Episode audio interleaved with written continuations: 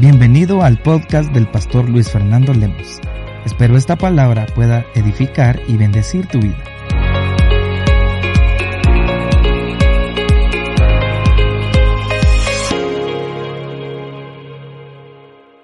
Y hoy voy a cerrar esta serie en el nombre de Jesús. Al final vamos a estar orando para que tu provisión, tu economía quede en las manos del Señor.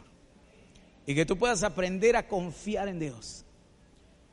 Que tú aprendas a decirle, Señor, gracias por este día, gracias porque tengo salud, gracias por la habilidad que me has dado, gracias por el carisma, gracias, Señor porque me diste inteligencia, porque tengo sabiduría para esto. Gracias porque me diste favor, porque me diste gracia. Gracias por la empresa, gracias por el negocio, gracias por el trabajo que me has dado, porque tengo habilidades. Pero Señor, yo la dispongo en tus manos y hágase tu voluntad. Cuando tú empiezas a caminar en la voluntad divina, te vas a dar cuenta que Dios es sumamente exigente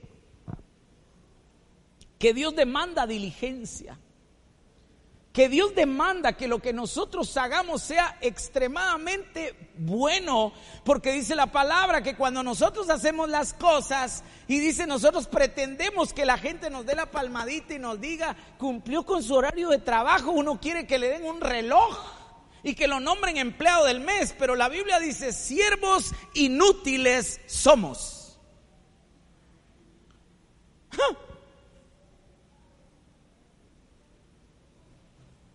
Pero si barrí el piso, pero no limpiaste las tuberías, no limpiaste las columnas. Siervo inútil. Así exigente es Dios, porque Dios ama la excelencia. ¿Estamos de acuerdo? Hemos dicho que tú puedes ver con un ojo. ¿Por qué Dios te puso dos? ¿Funcionas con un riñón? ¿Por qué Dios te dio dos? ¿Funcionas como un pulmón? ¿Por qué Dios te dio dos? ¿Por qué no nos sacó a todos en línea, verdad usted? Blanco y negro todos. No unos ojos verdes, otros ojos azules, unos canchitos, otros colochos, otros pispinús como yo. Pero si no hubieran pispinús como yo, ¿qué haría el que inventó el moco de gorila? Así que Dios es diverso. Y Dios ha hecho porque Él es extravagante. Mira la naturaleza. Mira tremendamente los paisajes que tenemos en Guatemala, el país de la eterna primavera. Un ratito estás que ya no aguantas, que querés andar con pantaloneta, sin camisa, comiendo coco, tomando agüita de coco frío. Ay, qué rico. Y 15, 20 minutos te atravesas de un lugar a otro y estás con frío que querés chamarra y querés poncho. El país de la eterna primavera. Tenemos una bendición tan grande en Guatemala. Mira que se nos dan tantas cosas en cualquier temporada. Así que Dios es maravillosamente bueno. Pero nosotros, nosotros necesitamos, amada iglesia, entender que el Dios de los cielos quiere bendecir el fruto de tu trabajo. Pero ¿cómo? A la manera de Dios.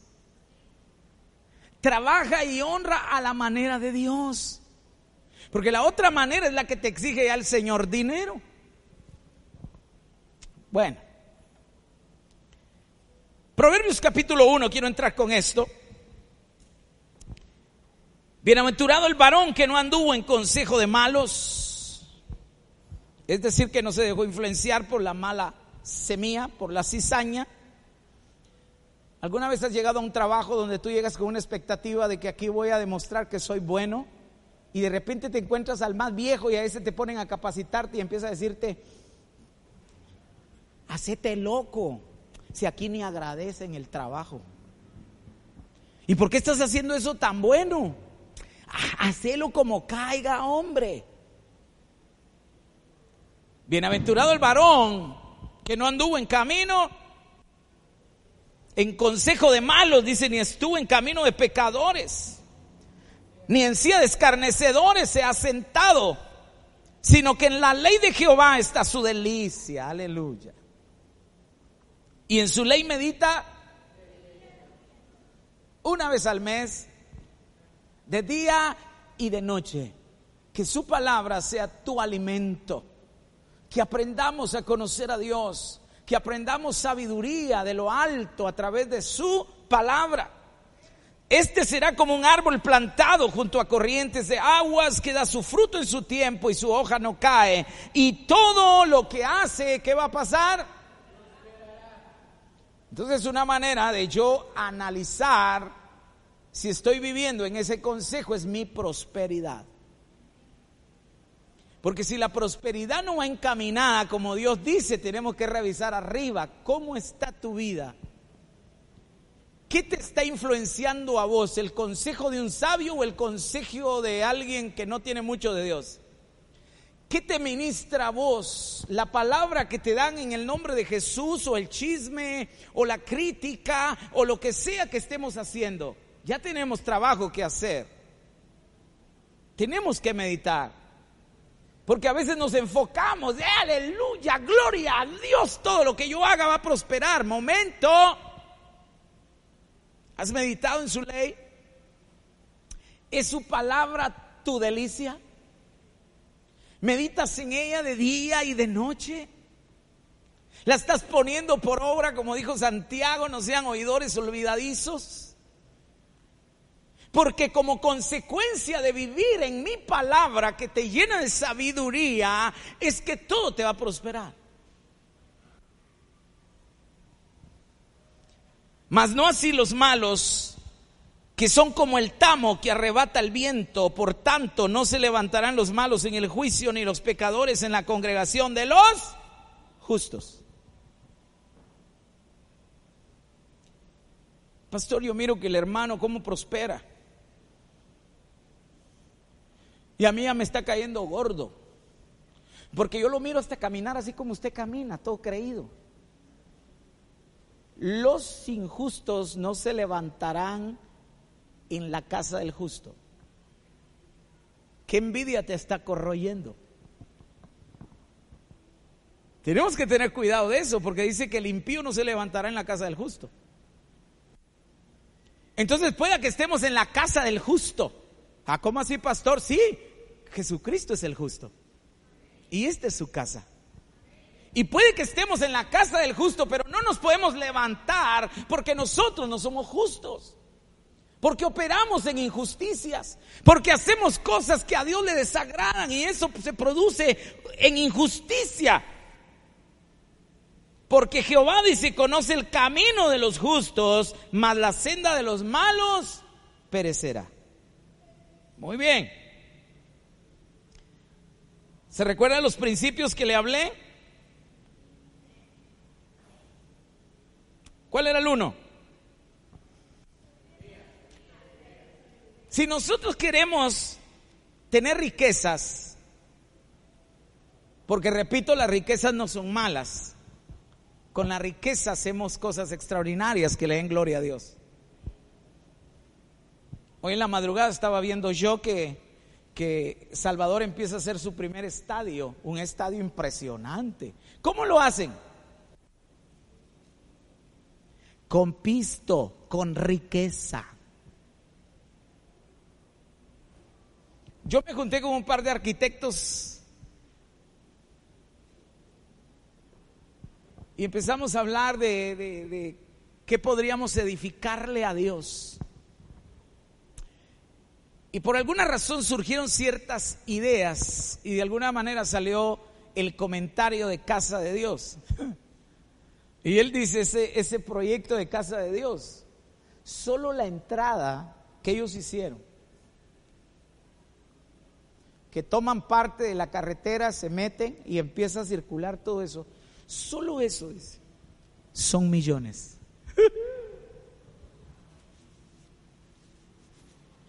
¿Para qué quieres las riquezas? ¿Para qué queremos ser ricos?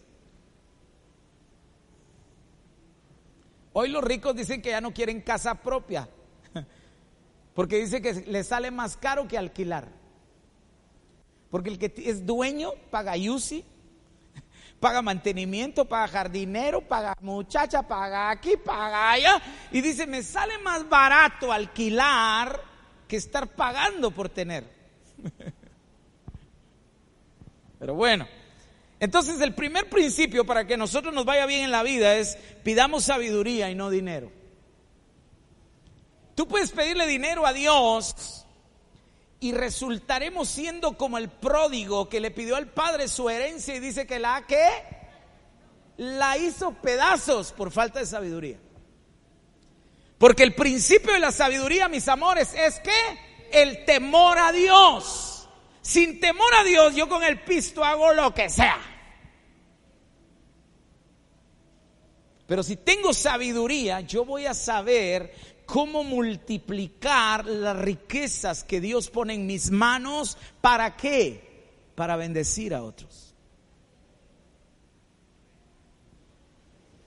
Uno de los éxitos que yo he podido percibir en casa de Dios, en sus grupos, es que cuando ellos se reúnen, de repente por ahí hay un empresario que tiene y de repente escucha uno que va al grupo que tiene un sueño.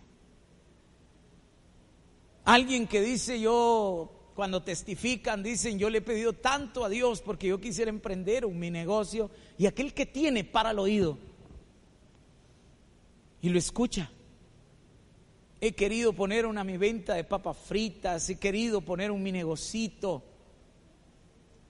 pero sigo esperando en Dios su bendición. No puede ser posible que vos tenés riquezas y que a vos te importe tres cacahuates la necesidad de tu hermano.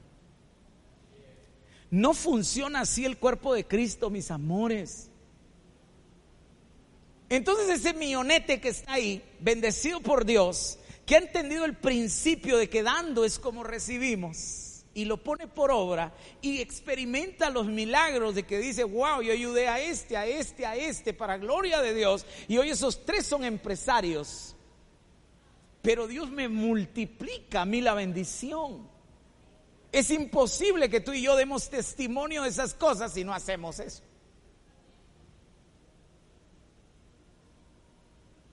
Cuando a mí Dios me dio la orden de hacerle una casita a una persona, yo creí que era con toda la iglesia. Así que jalé a unos líderes y les dije, a mí Dios me puso que al hermanito aquel hay que construirle una casita, dice el Señor. Y les dije así que por favor, si alguno de ustedes eh, siente de parte de Dios ayudarme, mucha, les dio amnesia. Ni uno. Y yo dije, Dios mío, ¿y ahora qué hago? Y me habló el Espíritu Santo y me dijo, yo es contigo, cabezón, me dijo es a ti que te lo pedí. Y le dije, Señor, pero cállame.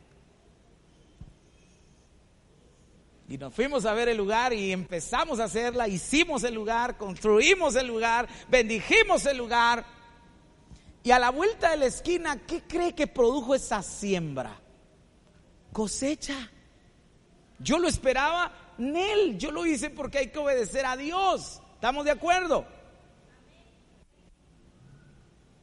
Tampoco me metí cuando llegué a momentos de apretura a decir, si no le hubiera construido ese cuate, de pisto, lo tuviera yo. No. Deje morir la semilla.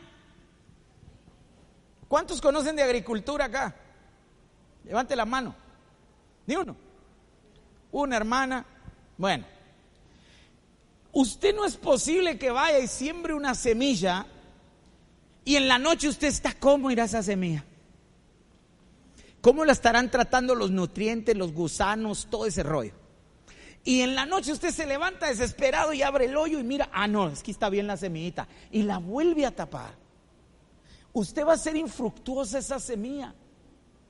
Porque la única manera que la semilla produzca vida es cuando muere. Y ese es un principio para nosotros. Todo lo que usted dé, entiéndase, todo lo que usted dé como ayuda, sea un ministerio, sea la casa de Dios donde usted se congrega, sea que ayuda al pobre, sea que ayuda a la viuda, sea que ayuda al necesitado, deje que muere la semilla. Deja que muera. Uno de los grandes problemas que tiene la gente Es que yo les digo, miren, me ven ahí a mí comiendo en McDonald's y dicen, ahí se están comiendo mis diezmos. ¿Y qué te importa a mí? Decía mi pastor. ¿Vos cumpliste con Dios? Yo tengo que cumplir también con Dios. Y Dios me pedirá cuentas a mí. ¿Por qué suda uno calenturas ajenas? Digo. Me dijo un médico un día, eh, no, querer factura, va, me dijo.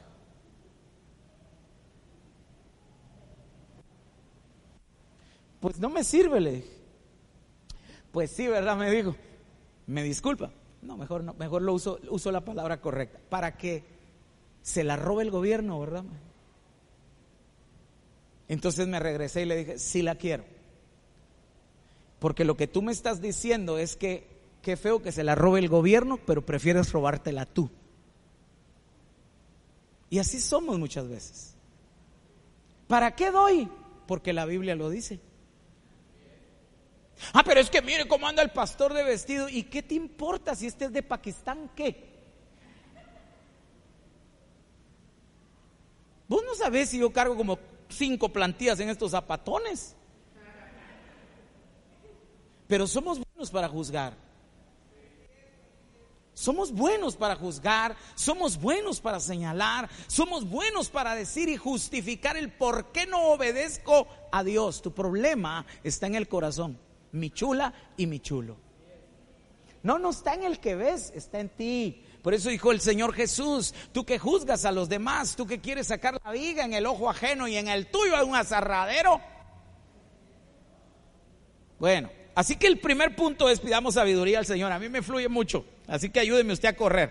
Segundo, segundo principio es que todas las riquezas vienen de Dios. Eso es algo que tú y yo necesitamos comprender, amada iglesia. Las riquezas que provienen de Dios son las que producen paz, dice la palabra del Señor. Por supuesto, que tú y yo tenemos que esforzarnos por producirlas, pero Dios va a prosperar tu esfuerzo y tu diligencia. Tres, no le dé a Dios lo que le sobre. No haga eso. Medite la palabra del Señor y se va a dar cuenta usted que en todo momento Dios dijo, yo soy primero porque yo soy Dios y fuera de mí nada, nada hay. Y luego les dice, ok, todo animal que abra matriz, ese primogénito es mío. Todo lo primero siempre Dios lo ha pedido. Y ese es uno de los principios del diezmo, mis amores, que a mucha gente no le gusta. Pero el diezmo lo que establece es la prioridad en tu economía de que el primero es Dios. Yo les decía que yo aquí practico las primicias, pero yo no practico primicias porque son una de las fiestas judías, porque yo no soy judío. Yo fui, ¿cómo se dice? Implantado, ¿verdad? En la vid, que es Israel. Pero ellos son el pueblo, Israel. Por eso es que hay un pueblo judío ortodoxo que le dice, y harás esto perpetuamente. El pueblo de Dios, pero tú y yo no. Por eso hay un problema enorme hoy con los judaizantes. Por eso es que hay un montón de problemas porque te están metiendo otra vez a la ley a la práctica de cosas que ya no están vigentes, porque la palabra del Señor, lea la epístola a los hebreos, por favor, dice que todo aquello era sombra de lo que habría de venir. Porque vos dice, ya no puedes ahora andar sacrificando toros y becerros, dice, porque Dios mío, cuando se acaba? Y luego dice ahí, pero Jesús fue el cordero perfecto, el cordero pascual, y él dice, hizo un sacrificio para siempre. Por lo cual tú y yo no tenemos que andar trayendo ovejas. Imagínense cuántas hubiera traído hoy usted. Porque eso era lo que al final de cuentas nos justificaba delante de Dios. Porque la Biblia dice que sin derramamiento de sangre no hay perdón de pecados. Entonces ahora viene la Biblia y dice, todo eso fue tipo, fue figura de lo que habría de venir y apareció Jesús en el escenario y hoy vivimos en la gracia y no en la ley.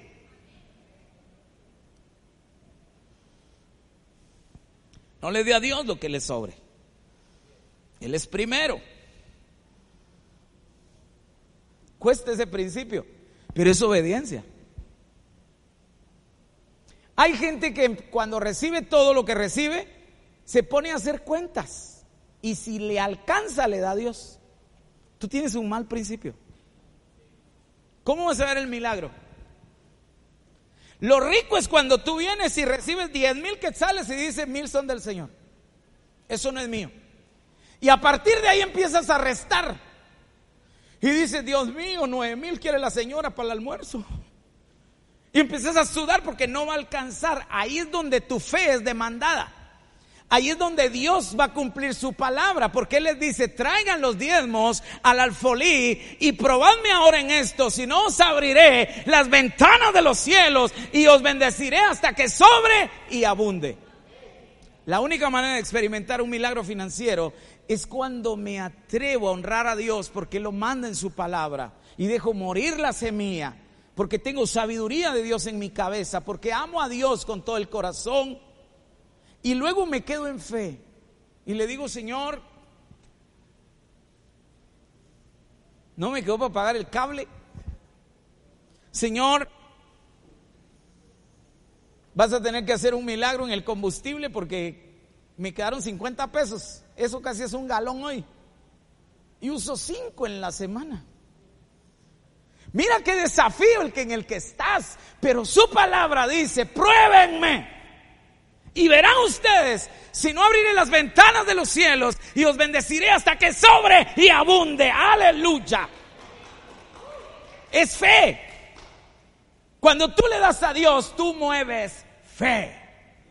Por eso Dios dice, yo quiero ser primero. Pero cuando tú no pones a Dios primero, sino si te sobra, tu confianza está en el dinero. ¿Aló? ¿En quién está tu confianza? En el dinero. Y luego nos hacemos tremendos socios con Dios y le decimos, Señor, tú sabes, tú conoces mi necesidad. Tú sabes, Señor, que si yo tuviera, yo te daría. Mentira, no le darías. Porque el dinero lo único que evidencia es lo que ha habido en el corazón. No es que el dinero te hace avaro, el dinero solo evidencia que siempre lo deseaste, el dinero siempre evidencia que lo que había en ti era una avaricia, el dinero lo que demuestra es que vos eras bien codo, el dinero lo que muestra es que evidencia eso y vos decís no es mío, todo es mío, todo es mío, todo es mío. Eso es lo único que se evidencia. Por eso es que una de las medicinas y el antídoto de Dios contra la avaricia, que es un amor desmedido por las riquezas, es cuando te vacuna con el dele a Dios primero. Cuando vos decís, wow Señor, qué bendición. Y le decís, gracias Señor, porque yo sé que Señor, lo que hoy te doy, lo recibí de ti. Porque todo es tuyo, Señor y todo viene de ti. Cuando tú empiezas a vivir de esa manera es que estamos expectantes de ver milagros financieros. Dios cuidará de nosotros. ¿Ok? Cuarto, confía en que Dios le va a dar las riquezas. Tenga fe. Que Dios lo va a bendecir. Dios no te va a dejar solo con el anhelo.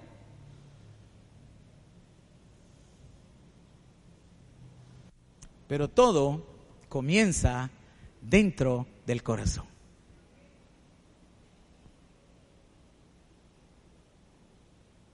Hace unos días platicaba con alguien y me decía, eh, una persona de mi familia fue un terrible asesino, pero ya lo traían. Mire que desde niño él era terrible, violento, golpeaba, hacía esto, hacía lo otro, ya lo traía. A los 22 años era terrible sicario, pues. Un cementerio cargaba encima.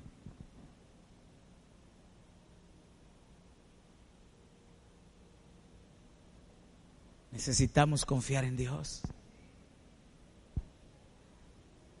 Y debemos de estar presentes y muy conscientes, mis amores. Por eso yo estoy ministrando estas cosas. Porque hay puertecitas que a veces sin darnos cuenta las abrimos. Y pareciera que tenemos victoria en muchas áreas de nuestra vida cristiana, pero hay una puertecita trasera que la dejamos abierta y por ahí se metió el enemigo y te empieza a ser esclavo. Esclavo, esclavo, esclavo. Y Satanás sabrá hacerte esclavo o de las riquezas o de la miseria. Él así opera. O te da o te arranca todo. Entonces el pobre no puede hacer nada porque dice, ¿qué voy a hacer yo si nunca tengo? Y el rico dice, quisiera ser, pero no tengo tiempo. No tengo tiempo. Trabajo 23 horas al día, duermo apenas una hora. Estoy ahí produciendo, produciendo, produciendo, produciendo, produciendo. Y esos pobres toda la vida pidiendo. Y yo soy el que me esfuerzo, que se esfuercen si quieren. Y cierran el corazón. Y se metió la avaricia. Y ahorita empiezo. Le prometo que voy a terminar rápido. Parte 3 y final. La economía, amada iglesia, es más importante de lo que creemos, porque es vital obtener y manejar nuestros recursos para vivir, bendecir e incluso para cumplir nuestro llamado en el reino de Dios. Se hace con dinero.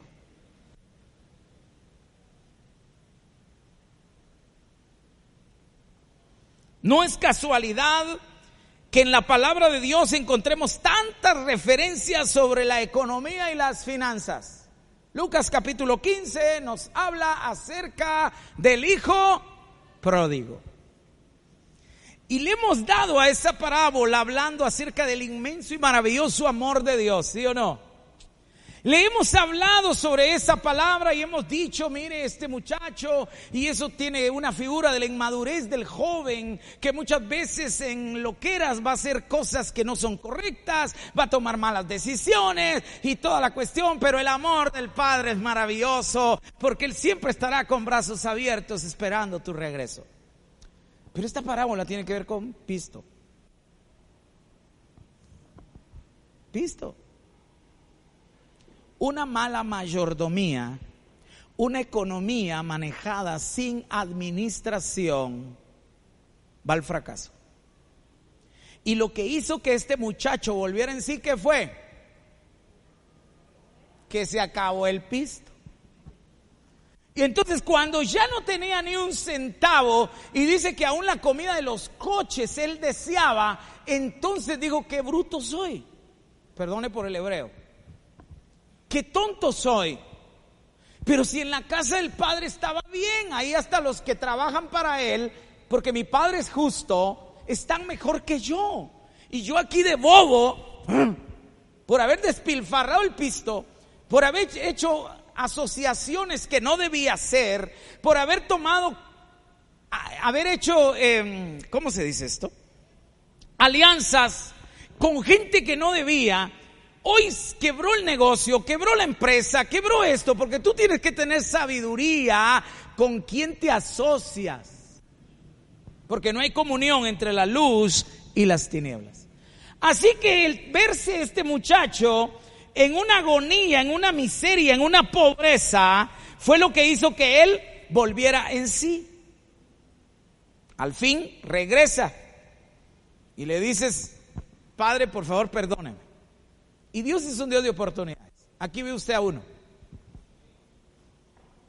Yo hoy le digo a la gente, cuando la miro sufriendo en un área de su vida, le digo yo, tranquilo, por ahí es que Dios te quiere usar. Porque a mí me pegó una arrastrada, le digo yo, y hasta el piso barrió conmigo en la economía. Pero un día habló el Espíritu Santo y me dijo, nunca más te avergonzarás porque de tu dolor y de tu miseria, de ahí te levanto, me dijo, y levanto tu ministerio. Entonces, de esas áreas donde tú te sientes inútil, incapaz, donde tú dices, Dios mío, yo aquí sí no puedo, y me está lloviendo sobre mojado en esta área, Dios te dice esta mañana, tranquilo, tranquila, déjate simplemente formar, porque de esa miseria, de ese dolor, de ese luto te levantaré y de allí haré tu ministerio. Aleluya. Una de las cosas que Jesús sabía, mis amados, era que la provisión es importante. Es por eso que la riqueza fue un tema importante en las enseñanzas de Jesús. Literalmente, Él nos dijo que no podemos servir al dinero y a Dios. ¿Estamos claros con eso? Yo espero que, por favor, hoy cerramos esta serie y no te vayas a quedar solo con qué bonito mensaje. Mi, mi, esperanza, mi oración esta madrugada al Señor fue, por favor, Espíritu Santo, que esto produzca vida en ellos. Que no sea simple letra muerta, conocimiento sin acción. Que la gente verdaderamente se pregunte, Señor, ¿por qué no te obedezco? Porque es el dinero el que siempre tiene que estarme diciendo cuánto tiempo tengo que disfrutar con la familia.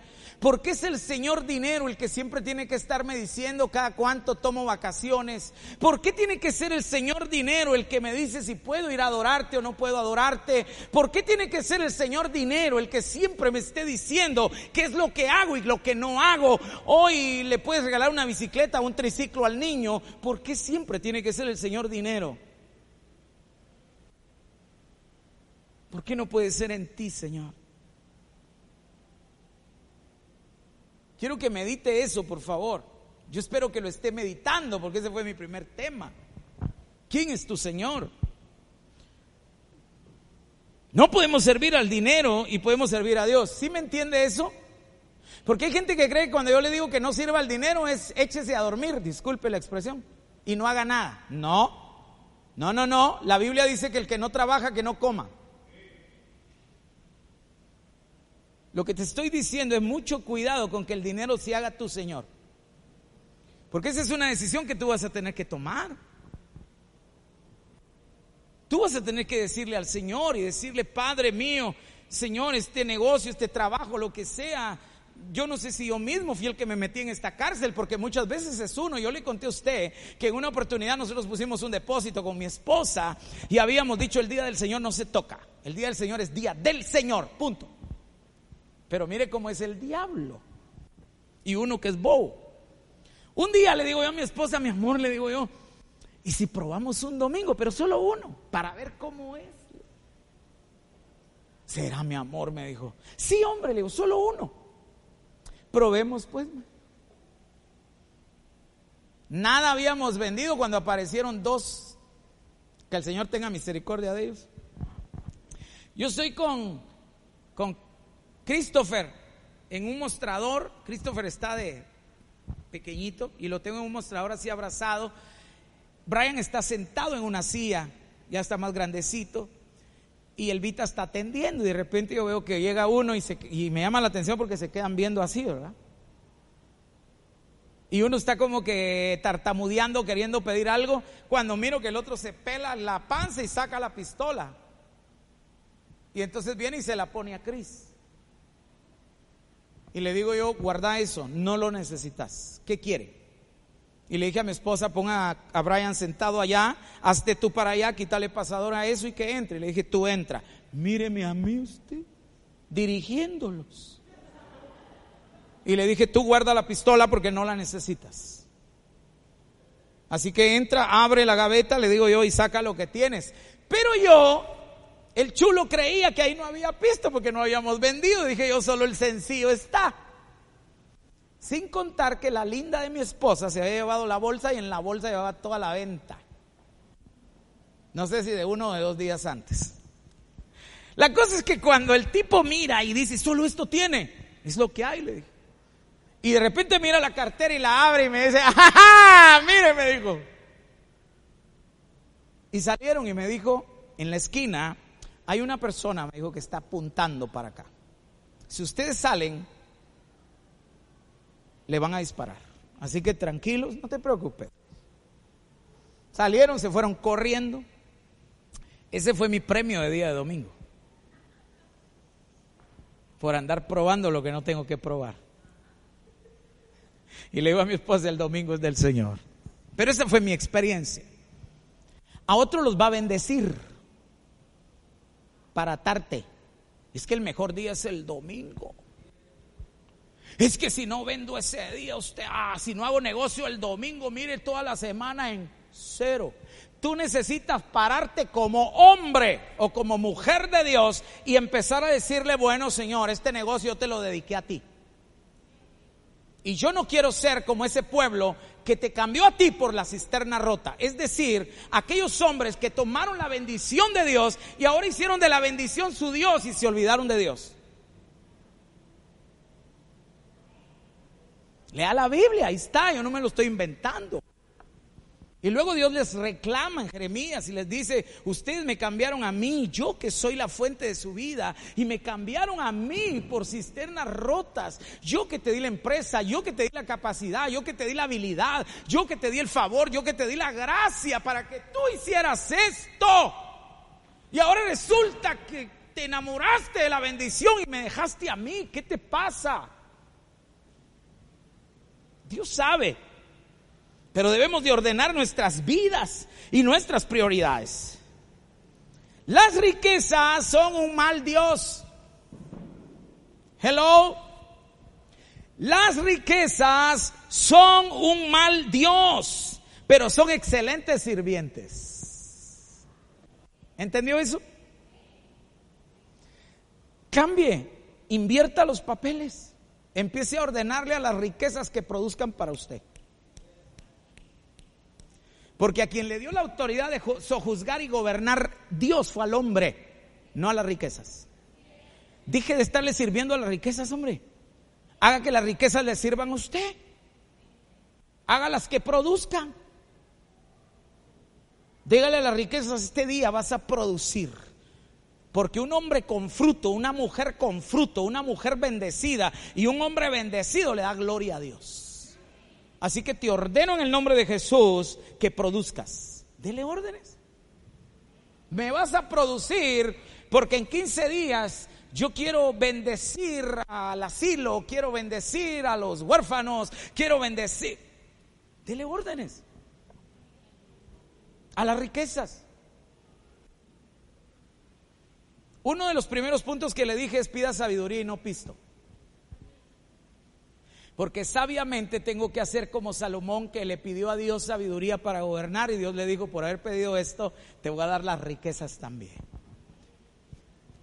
Cuando usted le pida a Dios para hacer su obra, para expandir su obra,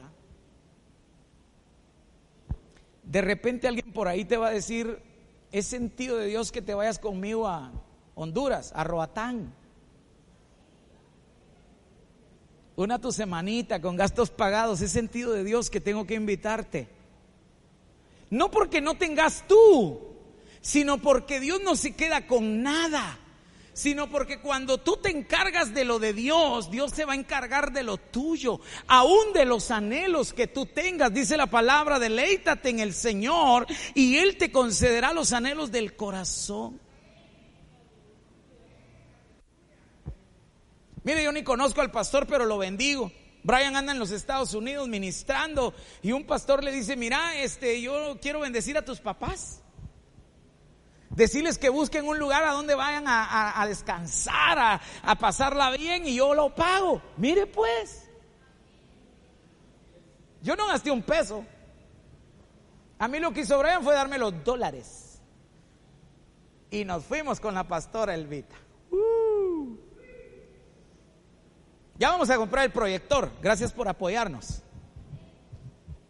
Y le vamos a pasar esas fotos donde estoy ahí con la señora, usted. Va a decir usted que envidia a mis pastores. No, diga qué bendición mis pastores. Así es Dios. Así que tenemos que pedir sabiduría. Voy pues. Principio 5. Que las riquezas sean una añadidura en tu vida, no la meta. ¿Qué van a ser las riquezas en tu vida? Añadidura, no la meta. ¿Tú sabes que el que no tiene a Dios en su corazón, la meta es hacerse rico? Alguien que no tiene a Cristo en su corazón, pregúntale cuáles son sus sueños y te va a decir que quiero sueño con tener la casa de mis sueños, que quiero tener el carro de mis sueños, que quiero tener la mujer de mis sueños, que quiero tener el hombre de mis sueños. Todo circunda alrededor de ellos y por eso se esfuerzan. ¿Por qué trabajas tanto? Porque quiero tener pisto para que mis hijos no sufran. Pero si ya los estás haciendo sufrir, sos un esclavo, no tienes tiempo para ellos. Sabiduría, ante todo. Entonces la meta del impío, dice la Biblia, es que la meta de ellos es hacer riquezas. Pero dice el Señor, pero con vosotros, vosotros los que sois mis hijos, no será así. Ah, aleluya. Pastor, ¿y dónde dice eso? Que yo no lo he leído. Pues Mateo capítulo 6. Ahí dice la palabra, buscar primeramente el reino de Dios, su justicia. O sea, búsquenme a mí primero, denme su primer pensamiento, denme sus primeras palabras, adórenme a mí. Y cuando ustedes busquen mi reino, cuando ustedes me adoren a mí antes que otra cosa, antes que el teléfono, antes que la preocupación, antes que los negocios, antes que cualquier cosa, cuando ustedes me pongan a mí en el primer lugar de su vida y busquen mi reino, la casa, el carro, la riqueza, será una añadidura.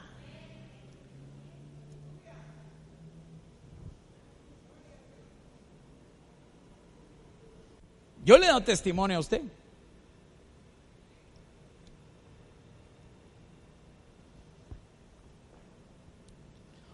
Yo no anduve buscando carro. Pero alguien me llamó en un campamento de niños. Porque cuando llega allá yo no estoy. Y le dice, pastora, ¿y el pastor? No, dice, le tocó quedarse porque como solo tenemos un carrito y con ese hemos andado carroceando todo, entonces él se quedó. Dígale por favor que me espere, yo voy para allá. Y me llama mi esposa y me dice, mira, dice fulanito que por favor lo esperes ahí. Le digo, pero si es el último viaje, yo ahorita me voy con los niños que tengo aquí. Sí, pero me dijo que te esperes. Y me esperé. Cuando miro la puerta, tocan el timbre y yo salgo, ahí está la persona. Y me dice, pastor, mire, aquí está esta camioneta para que la use. Y le digo, gracias, pero, pero yo ya me voy en el carrito. Ahorita viene Cris y ya nos vamos para, para el campamento de niños. Mire, me dijo, venga. Mire, esta prende, solo pisa el timón, apacha el botón y se prende. Eh, si quiere correr, todo es eléctrico, solo apacha aquí, se corre, se hace aquí y de ahí se va para atrás y abre el baúl y me dice, mire, aquí adentro tiene herramientas. Y yo dije, este loco, ¿qué onda? si yo aquí a tres minutos voy, ¿qué me sirve a mí conocer todo eso, verdad? De repente veo que aparece la esposa en otro carro. Y ya cuando ella está ahí, entonces él toma las llaves y la mira a ella y le dice, amor, aguanta que el pastor no entiende. ¿No entiende qué? Le digo yo pastor, este es el regalo de nuestra familia para ustedes. Y yo me quedé así, wow. Y les digo, pasen adelante, quiero orar por ustedes. Y ahí me puse a orar y a darle gracias al Señor. Porque cuando tú haces lo que tienes que hacer para Dios sin un interés mezquino, Dios concederá aún los deleites y los anhelos del corazón cuando aprendes a deleitarte en Jehová. Cuando me dio la factura, yo me quedé con la boca abierta. Y ahí decía 493 mil quetzales. Eso costó. Así hice yo. Porque Dios es abundante. Dios tiene que ser congruente y no te estoy hablando, por favor, de prosperidad. Yo no te estoy hablando de una teología de prosperidad que todo es pisto. No, no, no. Yo te estoy diciendo que van a haber momentos en la vida donde vas a pasar procesos. Pero si el desierto, en medio del desierto, fue una de las predicas que le di, en medio del desierto entiendes que lo único que Dios anhela es que en el desierto tú fructifiques. Wow, cosas extraordinarias Dios va a hacer. Pero debemos de aprender el contentamiento. Dios es el dueño de todo. Así que Él sabe mejor que nadie qué es lo que tú necesitas. comer, beber y vestir se compra con dinero, pero Jesús está diciéndonos que el Padre sabe lo que necesitamos y Él nos los dará como una añadidura cuando lo buscamos y confiamos en Él. Dios es bueno. Dios es fiel. Y el quinto principio tiene que ver con pon a Dios primero. Busque el reino de Dios y su justicia. Quite por favor al diosito que metió ahí. A lo mejor dijo de repente este desgraciado que me dejó, hoy sí me va a pasar una un poco de dinero. No que me dejó con 20 hijos y no me da nada. Quite la esperanza de eso, por favor. A lo mejor tu esperanza hoy es que la empresa donde trabajaste, que te echaron injustamente, no te dieron el tiempo que tú te mereces, que manda la ley, y vives esclavizado a ese diosito donde tú dices un día, siquiera, ahora que miro que están prósperos, de repente me llaman para bendecirme. Discúlpame, quita esos dioses de tu corazón y empieza a confiar en Dios, porque Dios sabrá hacerte justicia y Dios sabrá bendecirte. Si lo buscas primero y te deleitas en Él, Dios concederá los anhelos de tu corazón. Muy bien. Sexto principio. Aumente el crédito de su cuenta bancaria celestial. Ah, ¿cómo así, pastor? Dios te va a crecer la cuenta, aunque sea en bar rural, el amigo que te ayuda a crecer. Pero dice el Señor, tienes que aperturar una cuenta en el banco del cielo. La palabra dice que nos hagamos tesoros en el cielo, ahí donde no hay pierde, ahí donde no hay quiebras, ahí donde la gente no te estafa, ahí donde no existen pirámides, ahí donde no te van a ver la cara, dice el Señor, haz tesoros en el cielo, ahí donde la orina, ¿sí? Donde nada corrompe la, la riqueza que yo tengo para ustedes, hagan tesoros en el cielo. Y el apóstol Pablo le enseñó esto a los filipenses para que nosotros aprendamos. Oiga lo que dice. Pastor, ¿y cómo hago tesoros en el cielo? Bueno, y ustedes mismos, filipenses, esto está en Filipenses 4, versículos del 15 al 20, y ustedes mismos, filipenses, saben que en el principio de la obra del Evangelio, cuando salí de Macedonia, ninguna iglesia participó conmigo en mis ingresos y en gastos, excepto ustedes Incluso a Tesalónica me enviaron ayuda una y otra vez para suplir mis necesidades.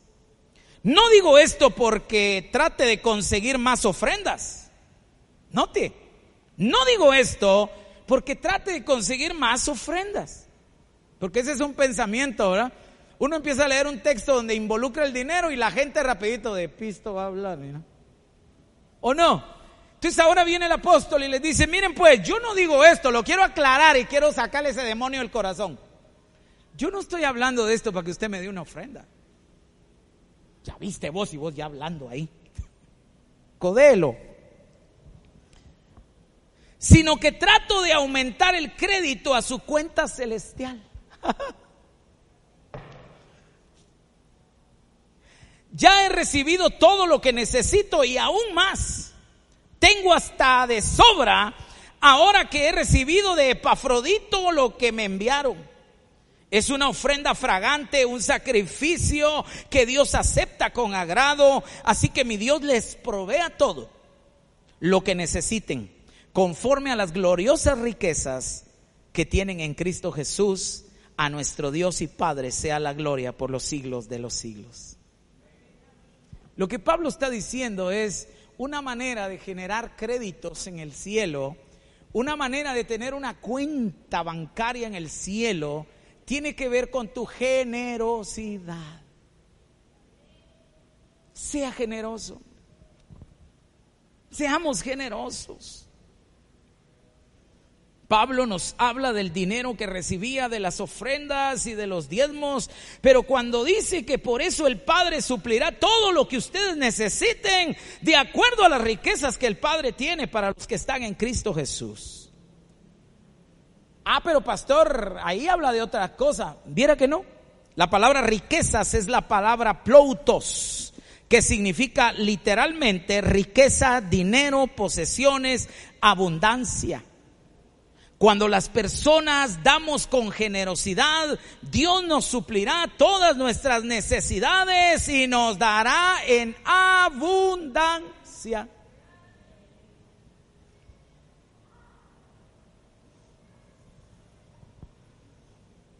Dios siempre va a sorprendernos. Más de lo que tú puedes imaginarte. Pero hay principios, mis amores, que nosotros tenemos que poner por obra. Que probablemente choquen en tu mente, sí. Uno se cansa muchas veces. Yo me cansé un día. Y Dios me dio una lección ayudaba a tanta gente. Si tú supieras lo que significa la palabra y haya alimento en mi casa. La gente pasa desfila en este lugar pidiendo ayuda. Y es por eso que Dios estableció un principio, ¿sí? De mantenimiento y sostenimiento eclesial. Él dijo, los diezmos y las ofrendas son para el servicio de la casa y que haya alimento en mi casa. Cuando la gente pasa y me dice, pastor, nosotros venimos de Nicaragua, fue el último caso, venimos de Nicaragua, pero mire esto, ella está embarazada, tiene cinco meses, yo le vi sus zapatos y dije, oh, wow, Señor. Y me empiezan a contar una historia, yo los terminé evangelizando, le entregaron su vida a Cristo, pero me recordé de, Santiago capítulo 2, versículo 14 en adelante, cuando alguien te pida algo, no solo ores por ellos, sino que si tienes tú bendíceles. Hay cosas por las que tú y yo no vamos a tener que pedirle, Dios provee. Sáquese la billetera y sea usted la mano generosa de Dios. Así que entonces tomé un dinero y lo puse en sus manos y les dije que Dios les bendiga. Yo creo que todo esto que ustedes atravesaron, venir desde Nicaragua para este lugar y tomar la decisión de regresar, yo creo que fue coronado hoy de favor y de gracia, porque aunque vinieron sin Cristo, hoy se van con Cristo en su corazón. Y eso es mejor que llegar a la tierra del tío Sam. Creo que Dios los va a bendecir, creo que Dios los puede multiplicar, porque Dios no es gringo, Dios no es chelón. Dios te bendice aquí en Guatemala, Dios te bendice aquí en Esquipulas, Dios te bendice en la finca, Dios te bendice en el negocio, Dios te bendice, pero dale el lugar que Él se merece, hombre. Este es el poder que tiene el diezmo. Este es el poder del diezmo, porque cuando tú diezmas, tú le dices a Dios, tú eres lo primero, en ti confío, Señor. Le decía que no practico primicias porque sea una de las fiestas judías. Yo practico primicias por gratitud, porque yo le enseño al pueblo que cuando nosotros venimos en el primer mes del año y le decimos, Señor, aquí es está, Padre eterno, porque yo creo que este año tú me sostendrás como lo has hecho año tras año. Y Señor, hoy vengo por la fe a darte la primicia de todo, Señor, sabiendo que tú bendecirás el resto. Son principios. Y el último, número siete. Se paró mi reloj de lucha tengo más tiempo. Sirva a Dios con todo su corazón. Los discípulos servían a Dios y a Jesús con todo su corazón. De hecho, la Biblia dice que lo dejaron, ¿qué? Todo. A veces uno entabla pláticas con la gente y la gente te dice, ¿y qué haces ahora? No, yo sirvo a Dios. ¿Dónde? ¿Cuándo? ¿Cómo?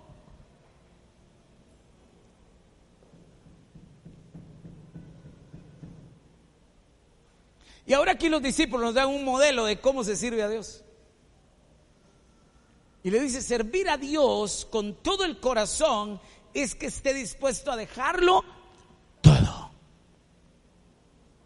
Todo. Y a veces yo voy a hacer desafíos. Cerrar el negocio dos horas, hombre. Deja de agendar gente cuando tenés una agenda con Dios. Es que el domingo me invitaron a qué? Dígale, llegaste tarde, rey. Ya tengo agendado aquí una cita con el rey de reyes. Pero nosotros, ay, me cayó una bendición. ¿Cuál bendición? Si te está apartando de tu momento con Dios. Tú no sabes si este era el día con de Dios iba a ser algo extraordinario. Tú no sabes si este era el día de tu milagro. Tú no sabes si este era el día de la visitación de Jehová, particularmente en un área de tu vida. Y Dios te iba a dar la victoria. Y el enemigo te apareció por ahí y te ofreció una zanahoria. Y te fuiste corriendo detrás de ella. Si usted me está entendiendo este mensaje, no se enoje conmigo. Se lo dije el domingo pasado, pastor, ¿y usted me va a mantener? Nel. No, no te voy a mantener. Decía mi mamá, no soy laguna para mantener lagartos, decía. Lo que te estoy enseñando son principios donde el Dios de los cielos, a quien yo, de quien yo soy, a quien yo sirvo, está diciendo que si los ponemos por obra, Él se encargará de bendecirnos sobreabundantemente. De eso te estoy hablando, porque ese es mi papel, iglesia. Entendé que yo no soy Dios. Mi trabajo es ser un portador de las buenas nuevas. Por eso dice la palabra en Lucas 4:18, en Isaías 61, por cuanto el Espíritu de Jehová está en mí y me ha puesto para anunciar buenas nuevas, para dar libertad a los cautivos, para darle vista al ciego, para decirle a los enlutados que se gocen mi trabajo, amada iglesia, es anunciar las buenas nuevas del Señor. El tuyo será ponerlo por obra. El problema es que tú estás aprendiendo y un día estarás delante del Señor y no vas a tener excusa. Cuando Dios te pregunte por qué, ¿por qué no hablabas de mí? ¿Por qué nunca me honraste como yo te enseñé en la palabra? ¿Por qué nunca fui la primera opción para ti? No vas a poder decir, no vas a poder decir, Señor, yo no sabía. Te va a poner el video rapidito el Señor de este día. Te vas a decir, ¿ves a mi siervo tan guapo? Es para que vea que mi autoestima está sana. Porque mi papá me dijo que yo era feo. Y eso marcó mi vida casi por 40 años. Porque las palabras tienen el poder de darte vida o darte muerte. Hoy a veces bromeo. Hoy a veces te digo que me gusta andar bien, me gusta sentirme bien, perfumado. Y te digo porque mi Padre es el Rey. Porque Él es Dios. Mi pastor siempre me enseñó y me dijo, Luis Fernando, comamos frijoles, hijo, pero erutemos apoyo. Deja de llorar porque tu queja y tu, queja alabanza no le dan gloria a Dios. Entiende que ese desierto, ese lugar difícil, ese lugar donde Dios te va a empoderar, donde Dios te va a capacitar para salir para luego conquistar. Pero necesitamos poner por obra su palabra. En este pasaje particularmente de Marcos capítulo 10, Jesús está hablando en contexto del rico que, que menospreció seguirlo a él. Y al final él dice cuán difícil será que un rico entre en el reino de los cielos. Y gloria a Dios por ese Pedro que osadamente le dijo, Señor, le dijo, ah, entonces los ricos es difícil que entren, pero ¿y nosotros les? ¿Y nosotros que lo hemos dejado todo por ti? ¿Y nosotros qué onda? Yo que cerré el negocio hoy, Señor, y solo tú sabes cuánta necesidad tenía, pero lo cerré por tu causa, por gozarme en ti, por darte mi alabanza, por Señor ponerme un ratito de rodillas y decirte que te amo Yo que tuve que pagarle a un compañero y le dije, cubrime por favor y, yo te pago las extras de mi propio dinero, pero por favor cubrime, porque hoy es el día de mi Señor y hoy quiero estar con Él.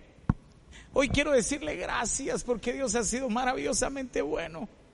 Porque Dios me ha guardado, Dios me ha cuidado. Lo que pasa es que la corriente del mundo nos absorbe y el Señor dinero se vuelve nuestro Señor. Ahorita te acabo de dar ideas, ¿sí o no? Yo hacía eso cuando trabajaba en la corporación. Le daba esa opción a los muchachos. Y llegaban conmigo y me decían, don Fernando, fíjese que queríamos pedirle un permiso. Ajá. Yo trabajé en un hotel, un hotel no se puede dejar descuidado. Funciona 24 horas al día, 365 días al año. Y la gente que trabajaba en la organización tenía que entender que esa era la demanda. 365 días del año, 24 horas al día.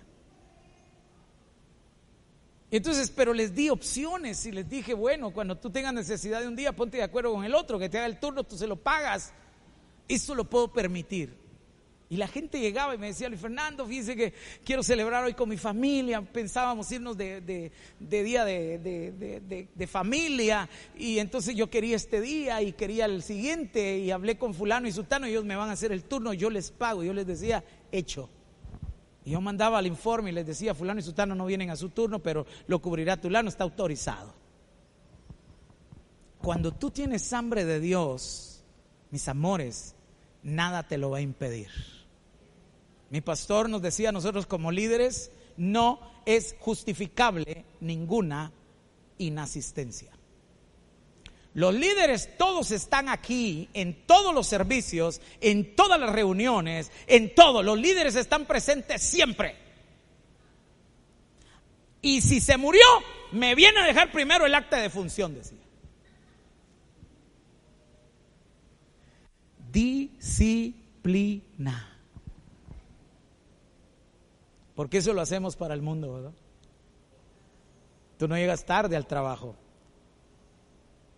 Y si llegas al tarde tienes tu reprimenda.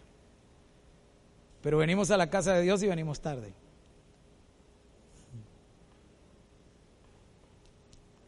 Diga, ouch. es que algo tiene que cambiar. Ese es el problema de la familiaridad. Te voy a hablar del tema de la familiaridad. Otro día. Familiaridad es que ya te hiciste muy familiar con Dios y decís, no, Dios sabe que yo lo amo, por eso vengo tarde. No, Dios sabe que yo lo amo al colocho. ¿Cuál colocho? Es Dios. Y la familiaridad nos hace ir perdiendo el respeto y la reverencia que tenemos que tener al Padre. Vamos, iglesia, recuperémoslo, por favor. Y nosotros que lo hemos dejado todo. Pues a ustedes les digo que no hay uno solo, que no reciba cien veces más ahora en este tiempo, casas, hermanos, hermanas, madres, hijos y tierras con persecuciones en el siglo venidero, la vida eterna. Esta promesa de riqueza y prosperidad es para esta vida, iglesia. Y además dice, recibirán la vida eterna. Quiero terminar este día, esta serie, pidiéndole a Dios por tu corazón. Dice la palabra, sobre toda cosa guardada, guarda tu corazón, porque de él mana la vida.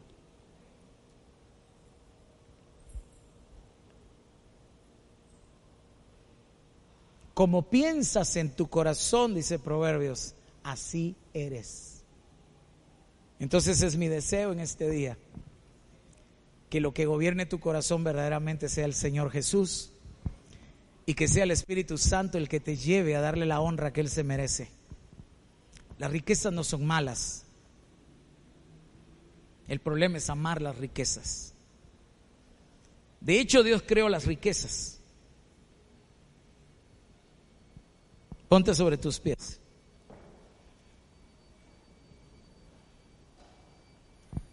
Uno de los problemas es que la gente piensa que el dinero no es espiritual que el dinero no es realmente algo del espíritu, que solo es material. Pero mis amores, el dinero es tan espiritual que compite con Dios por ser Señor de tu vida.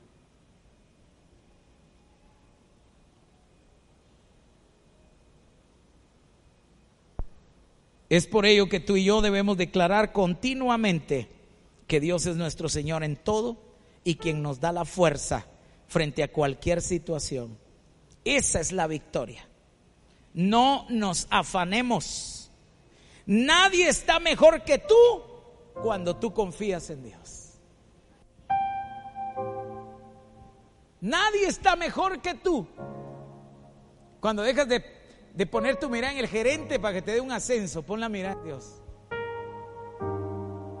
Y dile, Señor, tú conoces mi necesidad. Tu palabra dice, Señor, que antes que nosotros pidamos, tú conoces cuál es la necesidad que hay en nosotros. Pero nos manda, Señor, a pedirte a ti, porque cada vez que nosotros pedimos, ¿sabes qué hay? Humillación. No es fácil pedir. No es fácil que yo llegue, por ejemplo, con el siervo Onan y le diga, Onan, hermano, Necesito hacer un proyecto, ¿me podrías por favor ayudar? Se humilla uno, hermano. Dependes del corazón de alguien que como te puede decir, está bien, ahí tengo dos quetzales. O puede ser que alguien que Dios haya tocado y te diga, ya Dios me había hablado y voy a bendecir ese proyecto. Pero te toca humillarte y lo que Dios muchas veces, Él ama es verte humillado porque eso significa fe en Él. Cuando tú le dices, Señor, troné. Señor, si veo las cosas naturalmente, quebré, Señor. Señor, no supe administrar lo que me diste. Llegué al tope, Señor. Me siento que, que no voy para ningún lado. Siento que todo se acabó, troné. Y Dios se maravilla y se encanta de ver a sus hijos confiando en Él. Porque podrías ir al banco. Porque podrías ir con alguien que te saque del apuro. Pero qué lindo cuando confiamos en Dios. Qué lindo cuando vamos y le decimos, Señor, yo no, no voy para ningún lado. Yo me quedo contigo, Señor. Necesito ver tu provisión, necesito ver que verdaderamente tu palabra se cumple en mí. Porque tú has dicho, Señor, que si nosotros que somos malos sabemos dar buenas cosas a nuestros hijos, Señor, ¿cuánto más? Tú nos darás lo que te pidamos. Y a lo mejor te has equivocado, a lo mejor ni siquiera habías puesto en principio a Dios. A lo mejor ni siquiera habías invitado a Dios a tus negocios. A lo mejor nunca habías invitado a Dios en las cosas económicas. Pero quiero decirte esta mañana que Dios sigue siendo el que da el poder para hacer las riquezas. Pastor, ¿y si me equivoqué? Y si Dios me confió un día y me perdí en el camino y hoy estoy como el pródigo, vuelve a casa. Vamos, vuelve a casa. Que no te dé miedo, que no te dé pena, porque el Padre de amor y misericordia sigue ahí para ti. Él es el Dios de oportunidades. Él sabrá ponerte anillo una vez más en el dedo. Él sabrá poner zapatillas en tus pies. Y te volverá a abrazar y te volverá a decir, seguiré confiando en ti. Porque eres mi hijo, eres mi hija. Porque nada está perdido. Porque aunque equivocaste el camino, aunque quizá en algún momento ese Señor que compite con tu fe en mí se apoderó de ti y empezó a gobernarte, hoy estás aquí. Porque ese Señor eso es lo que suele hacer. Te hace esclavo y luego te tira cuando ya no, te, cuando ya no le sirves. Pero Dios esta mañana te recibe. Yo quiero pedirte por favor que pases al frente, siento de parte de Dios hacer algo y vas a poner tu economía en las manos del Señor. Vas a poner tu negocio, vas a poner tu trabajo, vas a poner tu capacidad, vas a poner tu habilidad, vas a poner lo que sea que Dios te haya dado. Esta mañana lo vamos a poner delante de las manos del Señor. Esta mañana le diremos, Señor, heme aquí. Señor, a pesar de mi debilidad, a pesar de mis errores, a pesar de que quizá muchas veces equivoqué el camino, Señor, Y me fui detrás de las riquezas y las riquezas pusieron lazo en mí y empezaron quizá a apartarme, Señor, de tu presencia. Señor, este día estamos aquí. Este día quiero poner mi capacidad, la capacidad que tú me has dado, cualquiera que ésta sea, Señor. Esta mañana, Señor, quiero poner mi trabajo en tus manos, Señor, y darte gracias porque ese bendito trabajo me permite estar aquí, Señor. Señor, te doy gracias porque en medio de la necesidad, Señor, cada vez que he implorado tu ayuda, Señor, tú has llegado puntual a nosotros. Señor, y nos has bendecido a pesar de nuestra infidelidad. Señor, pero tú has estado allí, Señor.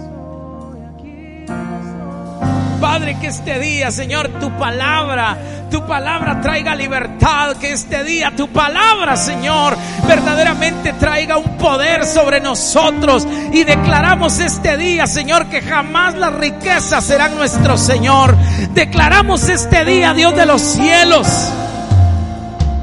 nuestro Señor es tú, nuestro Rey, nuestro Señor, nuestro Salvador. Señor, para ti vivimos, en ti confiamos, en ti seremos. Toda la gloria es tuya, Señor. Y hoy recibimos de ti, Padre eterno.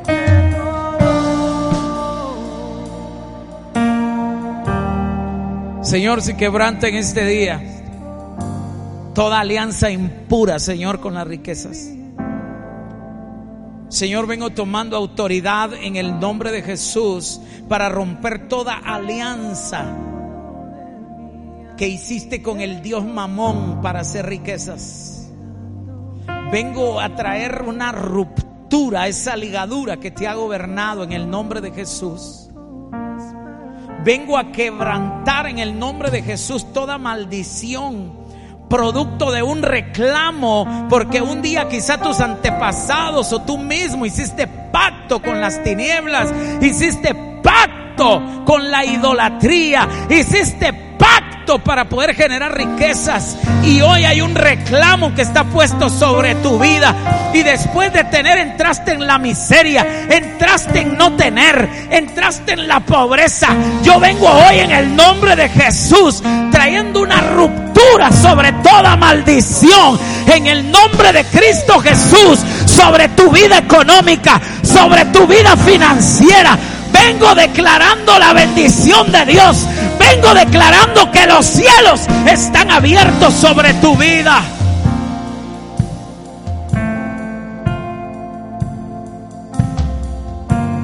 Llegará el día y está pronto hilo en el que siembra será alcanzado por el que cosecha. ¿Vos entendés eso? Nunca las cosas y las cosechas en Dios son de la noche a la mañana. Alguien va ahí haciendo surcos en la tierra y va lanzando la semilla. Y luego te toca esperar que la cosecha venga. Pero el Señor me dice, llega el día, llega el día donde tú irás haciendo surcos y el que recoge la cosecha te alcanzará. Y eso lo que me dice a mí es que te esperes porque estás pronto, pronto, pronto, pronto a ver la manifestación de gloria sobre tu vida en el área financiera. Dale a Dios lo que es de Dios. Vive los principios del reino. Declara que Dios es tu Señor. Vive para Dios. Honra a Dios. Y declara que todo lo que tienes, todo lo que eres, es de Dios y para Dios. A Él sea la gloria. Te bendigo en el nombre de Jesús. Espera tu milagro. Abraza tu milagro. Declaro tu milagro en el nombre de Cristo.